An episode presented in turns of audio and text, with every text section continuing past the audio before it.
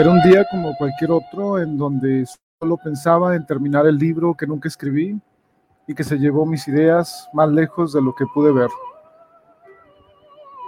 Mientras viajaba alrededor de los segundos, ella atravesaría la puerta y me olvidaría de todo.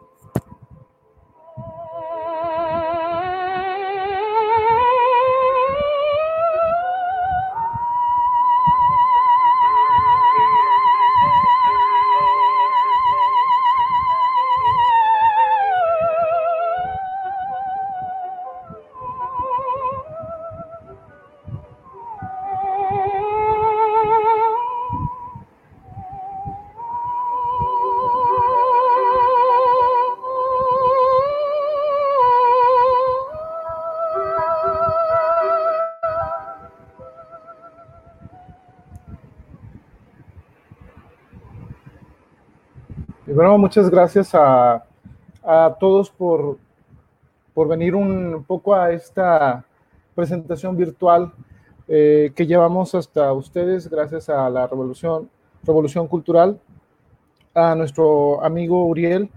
Gracias por permitirnos entrar, eh, como dijimos, virtualmente hasta donde se encuentran. Eso que escucharon se llama El Cisnes de Clara Rockmore. Siempre lo menciono en algunas em, presentaciones que hemos tenido en vivo, eh, cuando leo el término me voy a llorar, entonces es más o menos lo que, eh, lo que andamos escribiendo. Y pues bueno, es un gusto poder estar eh, esta vez con ustedes en esta primera Feria Internacional Virtual del Libro. Muchas gracias por venir. Vamos a tener unos veintitantos minutos eh, en vivo con ustedes. Voy a hablar de bastantes cosas y bueno, ¿para qué le ponemos eh, tanto show? Mejor vamos a, enfocarnos en esto. Para los que no me conocen, soy Arturo Hernández Fuentes, eh, un escritor de Monterrey, Nuevo León. Y pues en los últimos años he estado publicando en varias revistas y me ha llevado hasta aquí precisamente esto que ven a la izquierda, ahí. Este es una una imagen de mi primer libro que se llama 77, Los últimos recuerdos de una vida pasada. En ese entonces eh, no pensé nunca, bueno, sí pensé sobre llegar hasta ustedes de manera física, pero nunca pensé que fuera eh, tan rápido. La idea era eh, escribir para, para ustedes, y ponerlas en internet, y si a ustedes les gustaran las historias, pues yo pienso que regresarían o podrían eh, buscar el libro de alguna manera como Amazon o Google Play. Y pues bueno, me fue bastante bien y gracias a este libro se me abrieron muchas puertas eh, y nosotros, eh, bueno, nosotros hablo como el lector y, y, yo, digo, si suena muy pretencioso, ahí me disculpan, pero nosotros hemos hecho una, una buena sinergia. afortunadamente las personas que le dieron la oportunidad al Lobo de 77, los últimos recuerdos de una vida pasada, regresaron a ver qué más material había escrito. Y pues bueno, en Monterrey, Nuevo León, hay muchos ciclos literarios en los que me dieron oportunidad, eh, sobre todo los amigos del colectivo de Carne Universo, de poder estar pues, eh, con ellos trabajando y precisamente llegamos a lo que viene siendo eh, el 2016, a empezar a escribir otra cosa que no fuera eh, la novela. Estuve promocionando bastante este libro en cualquier lugar que, que me paraba. Escuchaba a mis compañeros leer poesía. Yo realmente no, no quiero decir que escriba poesía porque después hay gente que dice, bueno, eso es poesía o esto no es poesía. La verdad, yo escribo simplemente historias eh, que si tienen algunos tintes poéticos, pues bueno, eso ya se lo deja uno a los críticos, que son los que, eh, los que al final tienen la última palabra, ¿no? Pero en realidad mi, mi trato es con los lectores más que, más que otra cosa y afortunadamente he tenido la, pues digamos que ahora sí que la bendición de, de tener una buena plataforma, de poder estar eh, siempre en contacto con ustedes, aunque sea virtual. Eh, y le llegamos a este, a este libro que se llama Estación Kimura en el 2018. en el 2018, después de trabajar durante dos años muchos textos de Estación Kimura, eh, lo formo y son 24 historias que van eh, de varios géneros desde el...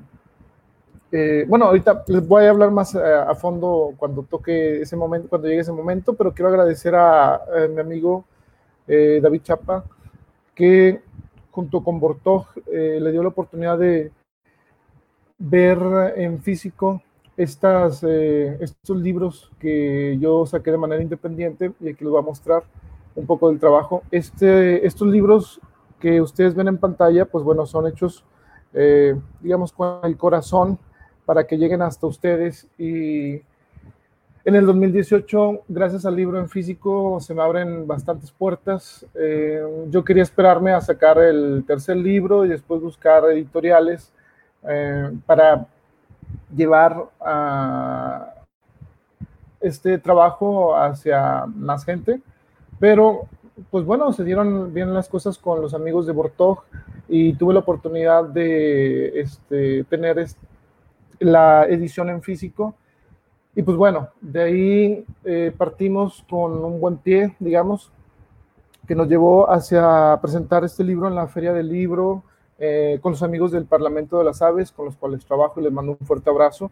Y pues bueno, fuimos a, Saltillo a presentarlo con nuestro amigo Víctor Antero de ahí de la, de la asociación y la cofradía también.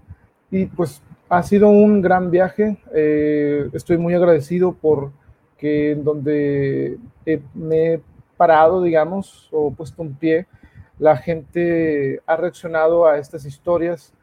Les digo, son 24, es muy difícil que les gusten todas, pero me ha tocado que, la gente este, pues se vuelva, digamos, pues que se emocione con esto, ¿no? Y quiera o le, o le da interés por conseguir lo demás. Les voy a mostrar ahorita que una foto en esta presentación, voy a hablar de Estación Kimura, pero tengo que darles un poquito de... Eh, de historia. Miren, esta foto o imagen que les voy a aparecer ahí son los, eh, los tres trabajos que tengo yo. El primero es 77, los últimos recuerdos de una vida pasada, que es el que viene el husky o el lobo. Y eh, ese lo escribí, lo terminé en el 2014, ya, ya hace bastantito. Eh, lo promocioné, como bien les decía, por WhatsApp y por todo lo electrónico, me funcionó. De ahí avancé, este, a 2016 escribí Aurora, el volumen 1, que es el que ustedes ven que eh, viene un sol. Eh, ese de Aurora lo, lo hice eh, digital, no ha salido en físico porque espero sacarlo este año. Y en el 2018 escribí y bueno, junté lo que viene siendo Estación Kimura. ¿Por qué les muestro la imagen? Bueno, es muy sencillo, porque las personas que lean mis mis libros, todo lo que hay en Kimura tiene, bueno, casi todo lo que hay en Kimura tiene relación con, con los libros de 77 o Aurora, digamos que son unos, eh, si se quiere usar, un, spin-off de algunos personajes y algunos son eventos que se aluden o se mencionan en cualquiera de estos dos libros. Entonces, eh, para los amigos que eh, adquieran estos libros, me, ha gustado que no nada más se queden ahí. Me preguntaba un, un lector en una este, presentación que cuál recomendaba yo leer primero. Si van a leer primero, yo diría que el que ustedes quieran, la verdad.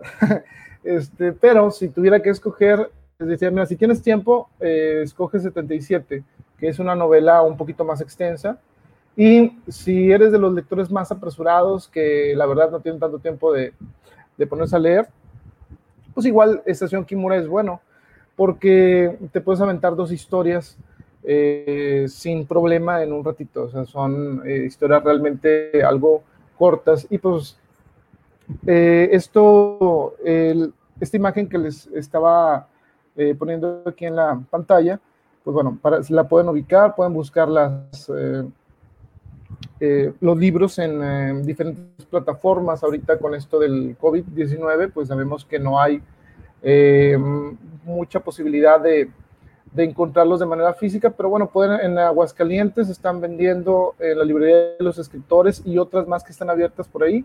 Un fuerte abrazo a todas las personas en Aguascalientes que abrieron eh, sus puertas para eh, que pudieran vender la estación Kimura y 77, los últimos recuerdos de una vida pasada. También al Semillito Grill y al Epicentro, que se encuentran también aquí en Monterrey vendiendo eh, algo de mi material. Y en Saltillo también se encuentran en la librería eh, del fondo eh, Carlos Monsiváis. Y pues bueno, me han llevado a, esto y si ustedes quieren conseguirlos, pueden buscarlos en Amazon, pueden buscarlos en Google Play. Y eh, el día de hoy había mencionado que iba a haber alguna, algunos, algunas ediciones para los que nos están viendo o escuchando, ya sea en la repetición o en vivo. Así que si usted quiere participar en esto, pues deja ahí su comentario y con, gusto veremos si podemos obsequiarle ahí en una rifa que voy a hacer por acá y se los mandamos a su correo. Eh, yo me pongo en contacto con ustedes, nada más eh, díganme cuál libro quieren. Entonces, este, ya ahí yo hago la, eh, la rifa o como, como sea le hacemos y, se los mando sin, sin ningún problema. Pero bueno, Estación Kimura. Estación Kimura, aquí les pongo otra imagen. Eh, del 2018 empecé a, hacer presentaciones.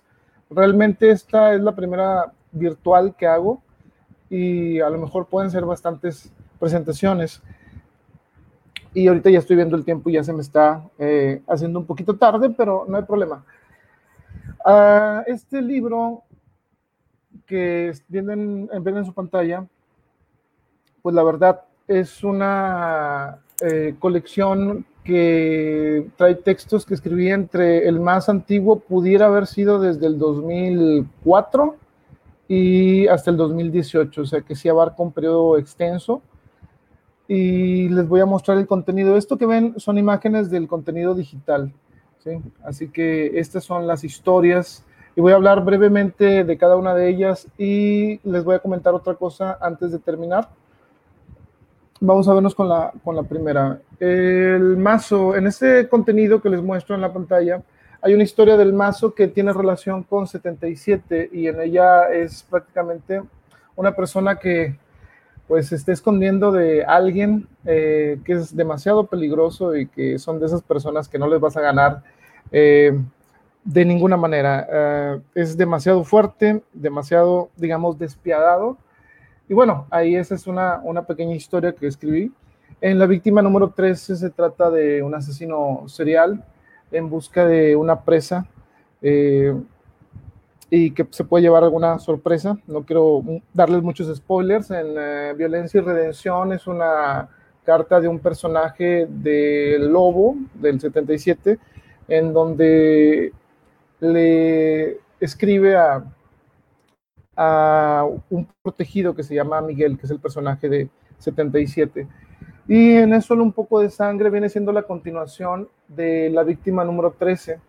En esta ocasión ya sabemos cuál fue el destino que le pasó al asesino serial y pues bueno, eh, créanme, si les gusta el suspenso, eh, les puede llegar a interesar bastante. Bajo Custodia, esta es una ahí sale el personaje que se llama, bueno, es Hasiel Kimura, que viene siendo la gente de que carga el nombre del título del libro. Y pues bueno, es muy importante para, para el mundo que yo creo, ¿no? Porque si esta estación Kimura, el título viene de, de, como en todas las ciudades le pones el nombre a una estación de tren, a un aeropuerto, a una... Eh, no sé, un lugar, incluso está una escuela de alguien importante, y en este caso, Estación Kimura representa una estación, digamos, en el mundo que yo manejo, de que fue tan importante este personaje que le tuvieron que poner a una estación Kimura, ¿no? Entonces, eh, este personaje sale ahí eh, bajo custodia y pues nos damos cuenta que es un eh, agente que va a ser arrestado por usar fuerza excesiva a la hora de atrapar a un criminal, ¿no? Entonces espero que les, que les este, interese. Y el de para este momento, ya me he olvidado, es una, la última parte de esta historia que enlacé en estos seis, bueno, eh, empieza con la víctima número 13, continúa con eso solo un poco de sangre, y para este momento ya me he olvidado, nos damos cuenta en qué termina, terminan los personajes, eh, bueno, al menos uno de ellos, de la víctima número 13. Entonces, estas son las, las tres eh, historias que se enlazan en, el mismo libro y todos los demás pues son, son historias, eh, digamos, diferentes. Eh, la historia número 7 es la bala de bronce. En la bala de bronce es un coronel que está en una cantina viendo cómo pasa el tiempo y mientras está haciendo eso, su ayudante le dice que alguien se le está eh, quedando viendo de una manera que no debes de ver a un coronel. Entonces ahí empieza esta historia. A muchos les ha gustado bastante eh, y espero que si ustedes llegan a conseguirla, les guste también. Por cierto, el revólver que sale en esa historia, bueno, uno de los dos revólver que sale en esa historia eh, hace enlace con 77 para los que han visto o han leído la, la novela. En La sonrisa de mi madre también esa es un eh, fragmento casi directo de Aurora, la chica que le disparó al sol, que era el trabajo que les había enseñado anteriormente. Y en ese, pues nos cuenta la historia de Azuki, que es una violinista que ha sido forzada, digamos, a llevar el, el peso del eh, prestigio de su familia. Y pues nos damos cuenta el cómo eh, hasta cierto punto la presionan para que se convierta en lo que ella eh, automáticamente debería de ser, sin siquiera poner una, una opción, sino que es llevar el, el, peso, como dijimos, del legado de la, de la familia. Entonces esa es la chica que le, bueno, perdón, es la sonrisa de mi madre. En Historia Trágica de Amor Frustrado, es una historia que es el empiezo de una novela que voy a escribir eh, en un futuro y es de un personaje que va eh, pensando en una antigua pareja y esta pareja eh, no lo abandona en sus pensamientos y se los lleva con él durante, o sea, no, no, se lo puede quitar de la cabeza hasta que conoce a una a una joven que está al lado de él y empiezan a platicar y bueno, pues ya no les spoileo lo demás, ¿no? Ya no, sino pierde un poquito su, su chiste. Sobre la chica que se sentía fracasada, este es un escrito algo experimental para muchos. Eh, está contado este cuento de la manera en que el que nos eh, cuenta la historia es el libro o en el personaje del libro que está adentro de un libro que lleva esta muchacha. No sé si me di a entender muy bien, pero, pero bueno, haz, cuenta que es una historia de una, eh, de una muchacha, de una chica, eh, que lleva un libro y el libro te está contando la historia de su lectora. Entonces, este, espero que más o menos me dé un poco a entender, pero bueno, denle la oportunidad, verán que les va a gustar. Para un paréntesis para decir saludos a los que nos están escuchando. Gracias, Noemí. William, un abrazo. William es un excelente poeta eh, saludos eh, y bueno, también búscanlos en sus páginas. Miren, eh, su nombre es Drago, es sobre un, un niño que quiere ser futbolista. Bueno, realmente no tanto que quiera ser futbolista, sino que su abuelo quiere que sea futbolista y hace todo lo posible por, por llevarlo a una a que se integre un equipo. Sin embargo, el digamos el estatus social le impide esa oportunidad hasta que algo sucede, ¿no? Y pues bueno, espero que, les guste. Y si no les gusta, ¿qué? Pues es un escrito sobre una, eh, sobre estas personas que critican mucho y no hacen nada, ¿no? O eh, creen que por haber hecho algo hace mucho, pueden eh, llegar a criticar a todos los que intentan hacer algo nuevo. Entonces, ese lo escribí con, viendo el mundo literario en donde, bueno, al menos localmente aquí en Monterrey, pues algunos este, no, les incomoda un poco el que eh, escritores nuevos o jóvenes, incluso más jóvenes que yo, eh, salgan a mostrar su trabajo porque lo consideran ya sea bueno o malo, eh, pero pues bueno, son como que es, esas personas que se quedaron muy atrás y ven que otros van surgiendo y no les gusta. Eh, así que, pues bueno, uno va a seguir avanzando eh, y esto les digo a los jóvenes escritores y poetas, ustedes sigan avanzando porque al final, y si no les gusta, que ustedes son los que escriben esas historias y esos poemas, así que eh, no tendrá por qué preocuparle. Entonces, en la siguiente, si pudiera abrazar al mundo, bueno, es una, es un escrito que habla principalmente sobre el terrorismo, el cómo en un minuto se pueden acabar miles de vidas. En la marcha de los mil soles hablo sobre unos, bueno, e intento en uno englobar a todos estos luchadores sociales y ambientalistas que defienden la, eh, la tierra, ¿no? que defienden el medio ambiente. Y pues bueno, y cómo, qué es lo que pasan ellos eh, sufriendo en su vida. ¿no? Soñar de nuevo habla sobre todas esas, eh, digamos, mmm, violencia que hay en contra de las mujeres, esa violencia invisible que se hace ordinaria y que nadie entiende por qué lo permitimos. De la altura del cuadrilátero habla sobre un boxeador y una eh, montañista, la primera aquí de Nuevo León. Y el 5 de octubre habla un poco sobre la canción de Playa Girón, espero que la hayan escuchado, con Silvio Rodríguez. Y bueno, es sobre, en sí es sobre Silvio Rodríguez y su trabajo. Eh, en Dos Vidas es sobre las, la madre de una desaparecida que se junta con un periodista y pues bueno, entre los versos, digamos, va avanzando la historia desde el momento en que ella la está buscando hasta que finalmente eh, la encuentra, ¿no? Y pues bueno, los últimos cuatro, mm, cuatro, bueno, perdón, los últimos cuatro, no, los últimos seis textos eh, son 4.900 días que habla sobre eh, los problemas de una pareja que se divorcia y se da cuenta el, que a lo mejor no era la mejor solución. En Con Destino Desconocido hablo sobre los inmigrantes, eh, este problema que, que, mucha gente no le pone atención o eh, está cerrada a, reconocer que, que, hay discriminación en contra de, de estos eh, pues hermanos que su único, digamos, pecado es tener que salir huyendo de un país. Y pues bueno, ese es un, ese es el eh, de con destino desconocido. En 1327 hablo sobre los problemas eh, en México que han sido bastantes eh, desde su origen hasta la actualidad. En Vinieron por ella retomó la lucha quizá de las mujeres. hubo un momento en el que mm, pues prácticamente nadie hablaba de estos temas. Bueno, no nadie, sino que em, se veía muy poco, al menos en lo local. Yo iba a, lecturas y pues prácticamente se hablaba de otros temas.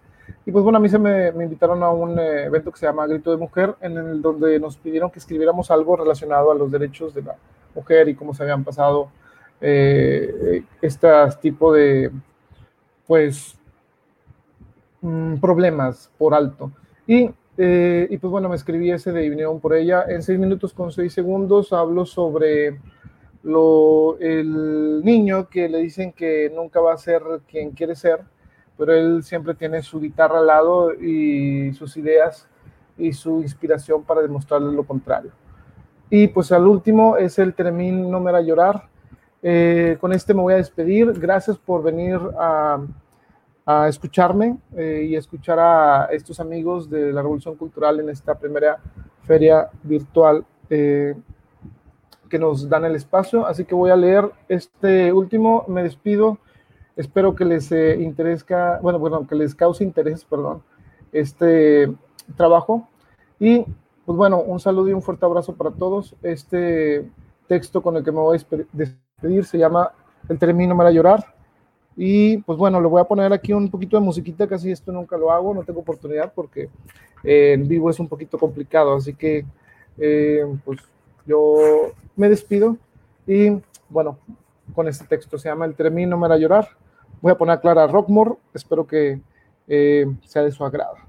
Y un gusto estar con ustedes. Muchas gracias por compartir, darle me gusta y todo lo demás.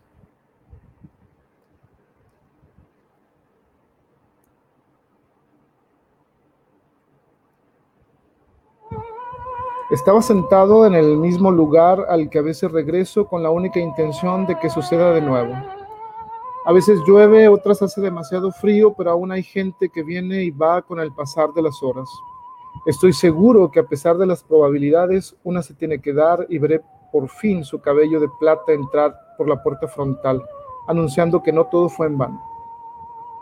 No sé cuánto tiempo pasó, pero no he olvidado que en la radio sonaba Clara, Clara y su cisne. Ese cisne que me jode la vida cada vez que suena y escucho su melodía que me lleva a ese momento una y otra vez.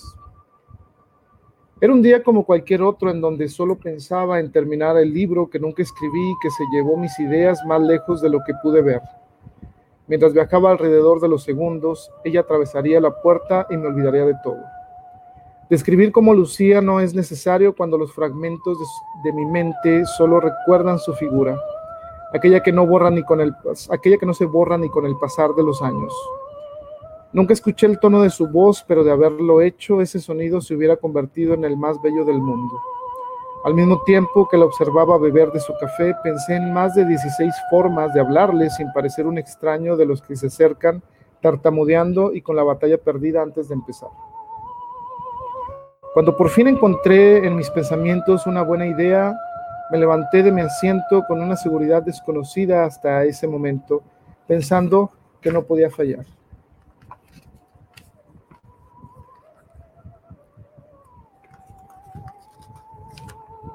Esperando que ese fuera el inicio de una gran historia que le contaría a mis nietos en el ocaso de mi vida y que ellos, aunque no lo comprendieran, sabrían que fueron parte de algo muy especial aún antes de haber nacido pero lo único que logré fue derribarla a la mesera tirando por accidente todas sus cosas al piso. Una vez que me disculpé y le ayudé con el breve desastre, retomé mi camino, pero ya se había ido y a pesar de que intenté ver hacia dónde, al salir por la puerta solo vi un montón de gente caminando en cualquier dirección, como ella minutos antes lo habría hecho. Desde ese entonces hice una promesa. Bueno, en realidad hice dos. La primera era que cuando volviera a ver a alguien como ella, no esperaría tanto para hablarle, no importando cómo terminara todo. Y la segunda fue que el sonido del termín no me hará llorar. Lamento solo haber podido cumplir con una de esas dos. Muchas gracias y nos vemos pronto.